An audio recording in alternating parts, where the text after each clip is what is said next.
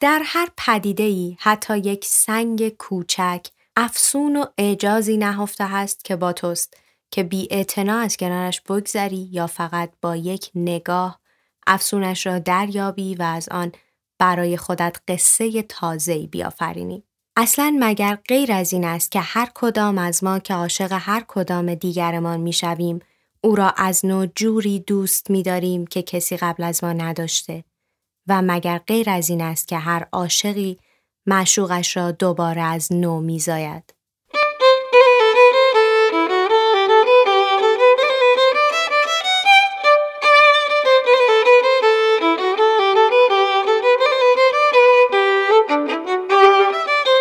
سلام من یاسمینم. اینجا پادکست گیجگاه. امروز می‌خوایم راجع به خلاقیت یا به تعبیر من آفرینش صحبت کنیم. خلاقیت هم مثل خیلی از مفاهیم دیگه یه تعریف کلی جهانی داره که با این تعریف میشه اندازه گیریش کرد. یعنی اگه چیزی توی چارچوب این تعریف گنجید میشه بهش اسم خلاقیت داد. خلاقیت شامل تولید محصولات بدی و مفید است. این اون تعریف جهانیه که گفتم. حالا بدی یعنی تازه، نو و جدید باشه و سابق بر این چیزی مشابهش وجود نداشته باشه. مفید که البته اینطوری ترجمه شده یعنی کاربردی، واقع گرایانه و قابل اجرا باشه. یعنی تو توی این پروسه چیزی رو می‌سازی که قبل از این وجود نداشته.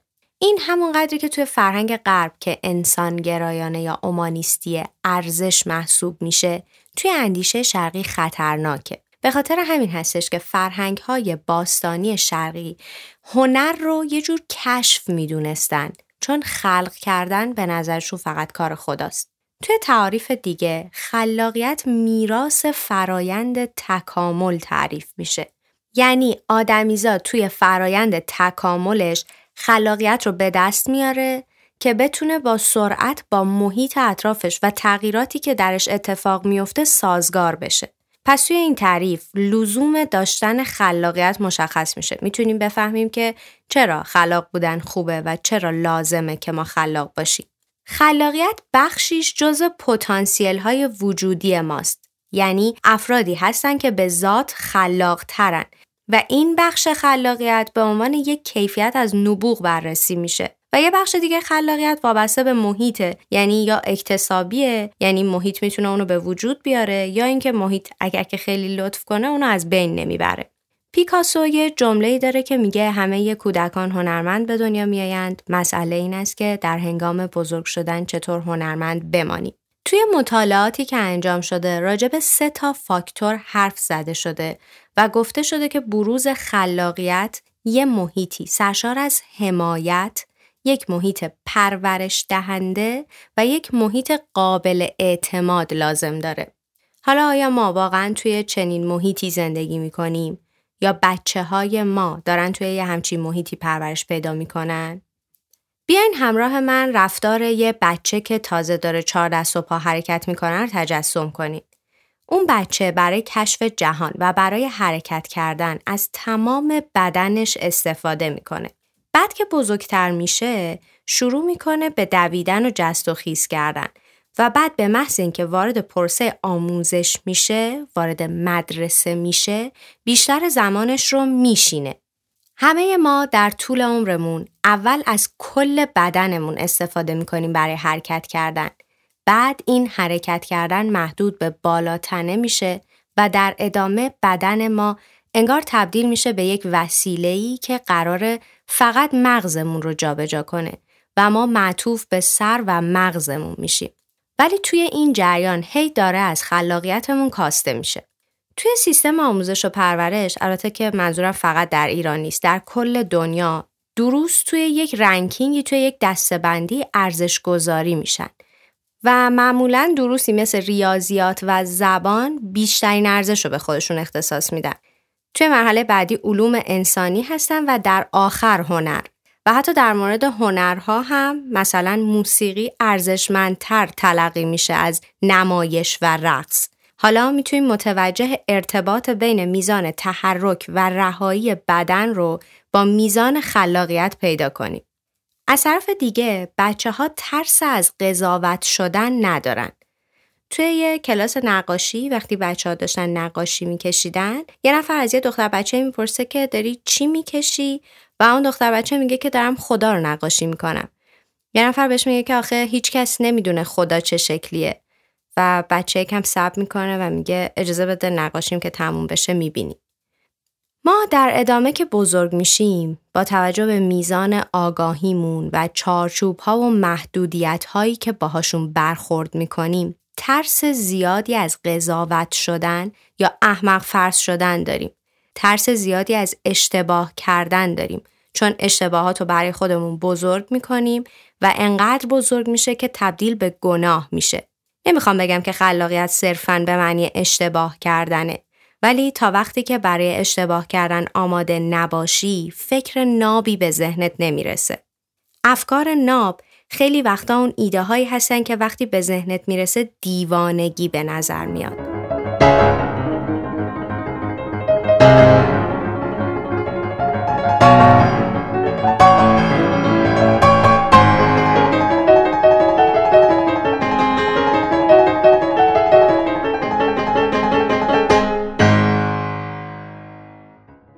سال 1853 میلادی یعنی یه جای نچندان دور از تاریخ دقیقا 185 سال پیش ونگوگ که احتمالاً به عنوان یکی از نقاشان شناخته شده طول تاریخ میشناسینش در هلند به دنیا آمد. خانواده ونگوگ به خصوص یکی از اموهاش که ونگوگ در ادامه باهاش کار می‌کرد دلال آثار هنری بودند. و خود ونگوک هم توی سالهای مختلف عمرش بینش های مختلفی رو در مورد زندگی پشت سر گذاشت تا جایی که توی سن 27 سالگی به این نتیجه رسید که نباید به نقاشی به طور کلی به هنر به چشم یک کالای مصرفی نگاه کنه. و توی سن 27 سالگی اولین نقاشیشو کشید. الان مشخصا به جنبش پست امپرسیونیسم و سبک و دستخط منحصر به فرد این آدم کاری ندارم. چیزی که می‌خوام راجع بهش صحبت کنم اینه که ونگوگ از 27 سالگی تا 37 سالگی که احتمالا خودکشی کرده یعنی در طول 10 سال حدود 2100 تا اثر هنری خلق کرده. یعنی به طور میانگین سالی 210 اثر. الان می‌تونین بفهمین که چرا اسم این آدم رو توی اپیزود خلاقیت آوردم. ونگوگ دچار اختلالات شدید روانی بوده و بخشی از همین عمر کوتاهش را هم دقیقا به همین دلیل بستری بوده. افرادی که بعد از مرگش سعی کردن که جزئیاتی از زندگیش رو ثبت کنن به لحظه ها و اتفاقات جالبی در مورد زندگی ونگوگ اشاره کردن. یکی از منابعی که این افراد داشتن نامه هایی بوده که به خانواده و اطرافیانش می نوشته به خصوص برای برادرش تئودور فارغ از نامه های دیگه که به آدمای دیگه می نوشته. در طول عمرش حدوداً 600 تا نامه برای این برادرش نوشته بوده و جالب اینجاست که در جواب حدوداً 40 تا نامه از برادرش دریافت کرده. مثلا یکی از چیزهایی که با هم نمی‌خونه اینه که یه تعدادی نامه ازش به برادرش وجود داره که توی یه بخشی از تاریخه که این دو نفر اصلا در فرانسه در کنار هم زندگی می‌کردن. ونگوک طبق عادتی که داشته گویا مدام به یک روسبی خانه می‌رفته که اونجا یک دختر 17 ساله خدمتکار بوده و ونگوک به این آدم علاقه داشته و باز گویا بهش قول داده بوده که یه روزی یه هدیه ارزشمندی رو بهش میده. طبق یه سری تفاسیری که حالا یه مقداری هم مبهمه مثل اینکه یک شب ونگوگ به شدت عصبانی و پریشان خاطر بوده و شکایت می‌کرده از اینکه صداهایی از طریق گوش سمت چپش دارن بهش حمله می‌کنن. و همون شب وقتی که توی اتاقش تنها بوده گوش سمت چپش رو با تیغ می‌بره. توی یه کاغذ میپیچه و به عنوان همون هدیه ارزشمندی که قول داده بوده برای اون دختر 17 ساله توی روسبی خانه میفرسته. فرداش که توی اتاقش توی اون حالت غرق به خون پیداش می‌کنن هیچی از شب قبل و اتفاقاتی که افتاده رو یادش نمیاد. ونگوک همونطور که گفتم توی 37 سالگی به ضرب گلوله‌ای که به احتمال زیاد خودش شلیک کرده از بین میره. ولی قصه خلاقیتش اینجا تموم نمیشه. حتی هنوز هم در حال حاضر در دنیا آثار ونگوک جز ارزشمندترین و گرونترین آثار هنری جهانند و البته شناخته شده ترین. انقدر که ما خودمون تو ایران هم توی هر کافه که میریم بالاخره یکی از آثار ونگوک هست که به دیوار زده شده. مخصوصا شب پرستاره و چند تا خودنگاره که از خودش کشیده بعد از بریدن گوشش.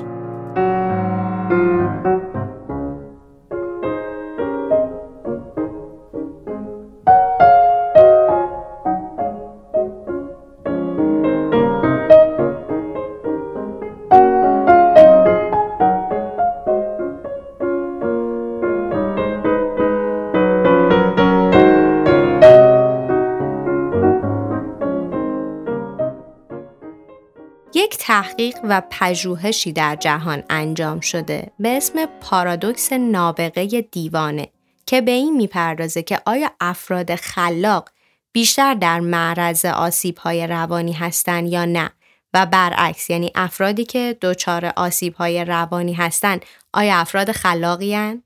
یه توضیح ساده اگه بخوام راجبش بدم اینه که افراد معمولی دارای یه توجه انتخابی هستن که باعث میشه که توی هر موقعیتی با حواس مختلفشون یه سری اطلاعات خاص رو دریافت کنن. مثلا راننده‌ای که توی جاده داره میره حواسش به جاده هست، حواسش به تابلوهای راهنما هست، حواسش به صداهایی که از ماشین میاد هست و چند تا نکته همزمان دیگه. یعنی مثلا شاید به رنگ ماشینایی که کنار جاده پارک شدن دقت نکنه. اما افرادی که دچار اختلالات روانی مثل اختلال دو قطبی یا اسکیزوفرنی یا مثلا اوتیسم هستند این توجه انتخابی رو ندارن. در نتیجه مدام مغزشون داره با یه سری اطلاعات زیاد غیر کاربردی بمباران میشه. انگار که افراد معمولی یه فیلتری دارن که اطلاعات کاربردی فقط ازش عبور می‌کنه.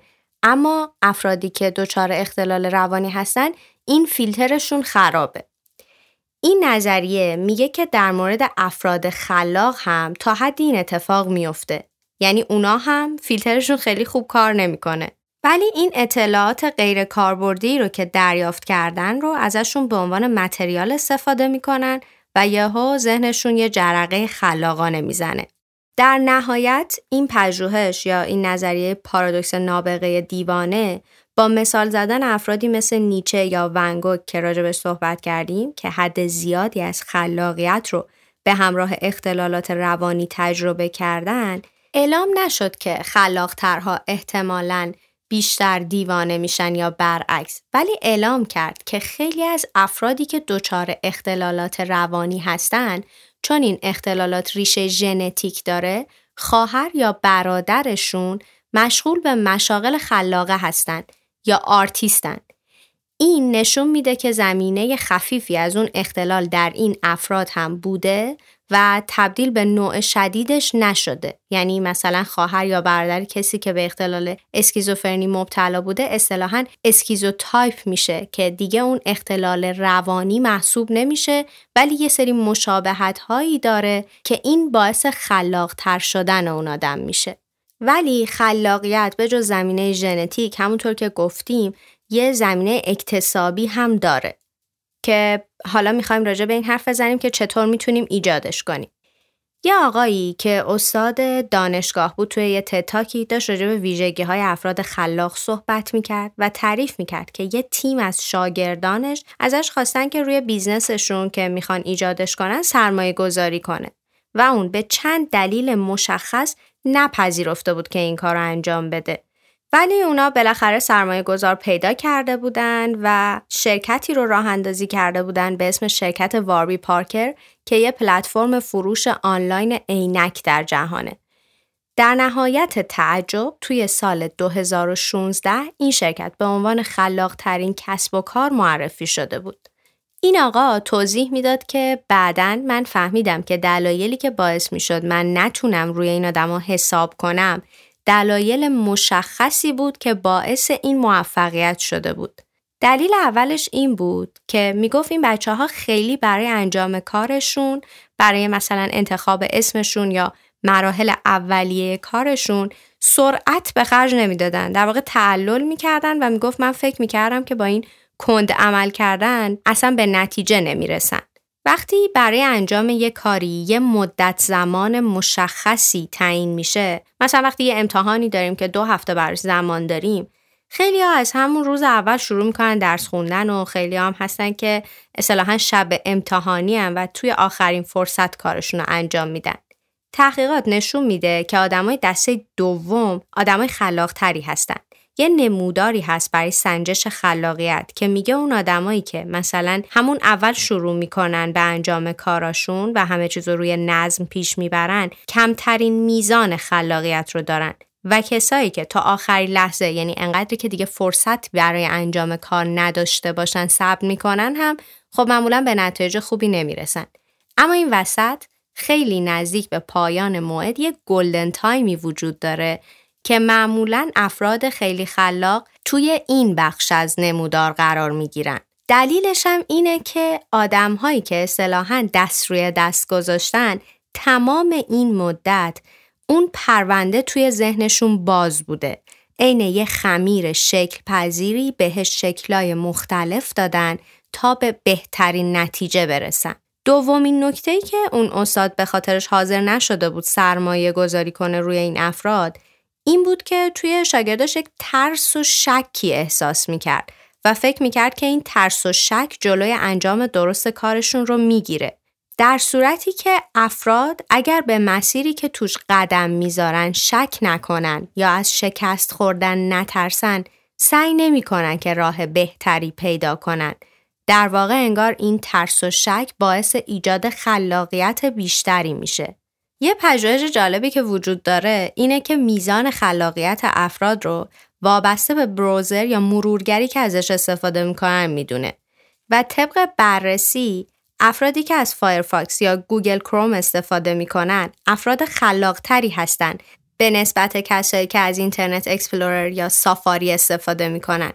چون این دوتا معمولا به صورت پیشفرض روی سیستممون نصب شده. ولی افراد خلاق شک می‌کنن که آیا این بهترین انتخابه و اگر نیست گزینه های بهتر رو جایگزینش می‌کنن پس مبتکرها و افراد خلاق هم از شکست خوردن میترسن فقط بیشتر از این میترسن که اصلا هیچ تلاشی نکنن. سومین ایرادی که به فاندرهای واربی پارکر وارد شده بود این بود که ایده های خیلی زیادی دارن اما همیشه ایده هاشون خیلی ناب و خوب نیست. و نکته که وجود داره اینه که حتی نابغه مثل موزارت هم هزاران اثر تولید کرده که در حال حاضر یه تعداد کمیشون شناخته شده هستند. پس شما اگر تعداد ایده های زیادی داشته باشید و بدون ترس از قضاوت شدن برای واقعی شدن همشون تلاش کنی شانس این که از بینشون یه شاهکار ماندگار به وجود بیاد خیلی بیشتره.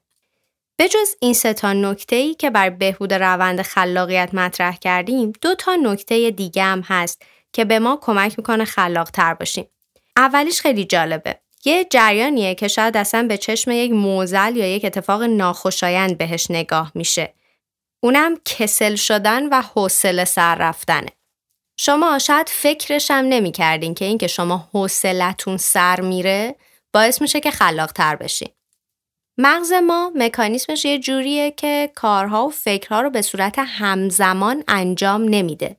وقتی که ما داریم یه فکری می‌کنیم یه شبکه عصبی توی مغز ما شکل می‌گیره و وقتی که همزمان یه سری کار و فکر رو با هم انجام میدیم در واقع تمرکزمون داره مدام بین این شبکه های عصبی سویچ میشه و هر بار این جابجایی انرژی می‌گیره وقتی که ما استراب داشته باشیم که این جابجایی با سرعت خیلی بیشتری هم انجام میشه پس مغز شما با هر بار جابجایی داره گلوکوز مصرف می‌کنه و انرژی صرف می‌کنه پس هرچی این مشغله بیشتر باشه انرژی بیشتری از دست میدیم. ولی خیلی وقتا وقتی که شما دارین یک کار روتین ساده انجام میدین که نیاز به فکر و تمرکز نداره ذهنتون انرژی کمتری از دست میده و پتانسیل بیشتری برای خلاقیت داره. وقتی توی همچین موقعیتی قرار می‌گیریم مغزمون میره روی حالت پیشفرزی. شروع می‌کنه به گذشته فکر می‌کنه به لحظات بزرگ و تاثیرگذار فکر می‌کنه و یک روایت شخصی خلق می‌کنه برای خودش و یه هدفی تعیین می‌کنه و ما در نهایت این روند می‌فهمیم که برای رسیدن به این هدف باید چیکار کنیم. جالبی جهان امروز ما اینه که ما دیگه حوصلمون توش سر نمیره. ماها هممون یه گوشی داریم که اجازه بهمون به نمیده حوصلمون سر بره ولی از اون طرف بهمون به خوشم نمیگذره.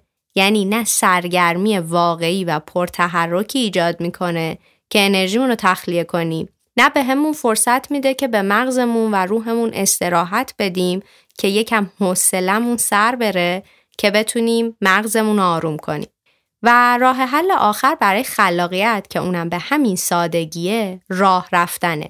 این ماجرا بارها امتحان شده و بارها مورد پژوهش قرار گرفته که افرادی که مدتی در حال راه رفتن بودن توی آزمون خلاقیت نتایج خیلی بهتری از افرادی گرفتن که قبل از آزمون نشسته بودن. حالا چرا میگیم راه رفتن؟ مثلا نمیگیم دویدن؟ به خاطر اینکه راه رفتن پیچیدگی خاصی نداره و نیاز به توجه خاصی نداره و طبق مثال قبلی شما رو روی همون حالت پیشفرض قرار میده و در عین حال تحرک هم ایجاد می‌کنه و باعث خلاقیت شما میشه. مطالعه کردن راجع به این مفهوم خلاقیت برای خود من خیلی جالب بود. من خودم خیلی چیزای جدیدی ازش یاد گرفتم. ولی چیزی که من فکر می‌کنم اینه که عمده خلاقیتی که ما داریم بسته به دریافت ما از جهان اطرافمونه. من فکر می‌کنم ما برای خلاقتر بودن لازم نیست کار خاصی بکنیم. گاهی فقط لازمه که آینه باشیم. آینه کوچیکترین و عظیمترین پدیده هایی که به چشممون می‌خوره و به گوشمون می‌رسه. بعضی وقتها آینه یه برگ رنگارنگ پاییزی که به وقت توصیفش می‌تونی از رنگای روی تنش بگی تا نرمی و زبری پوستش و بویی که داره. بعضی وقتها آینه مرد سیگار فروشی که تمام طول روز و شب رو کنار فضای سبز یه خیابون میگذرونه و پشت هر کلمه و نگاهش قصه داره و گاهی آینه آسمون که یه وقتایی ستاره هاشو دونه به دونه به رخت می‌کشه و گاهی خصاست می‌کنه و زیر چند تکه ابر قایمشون می‌کنه. تو وقتی قصه هر چیزی رو بگی داری اون تیکه از جهان رو از نو به وجود میاری و اون جایی که تو ازش به دنیا نگاه می‌کنی یگانه و بی همتاست. و البته مهمتر از اون این که خود تو یگانه و بی همتایی و این بزرگترین معجزه آفرینشه.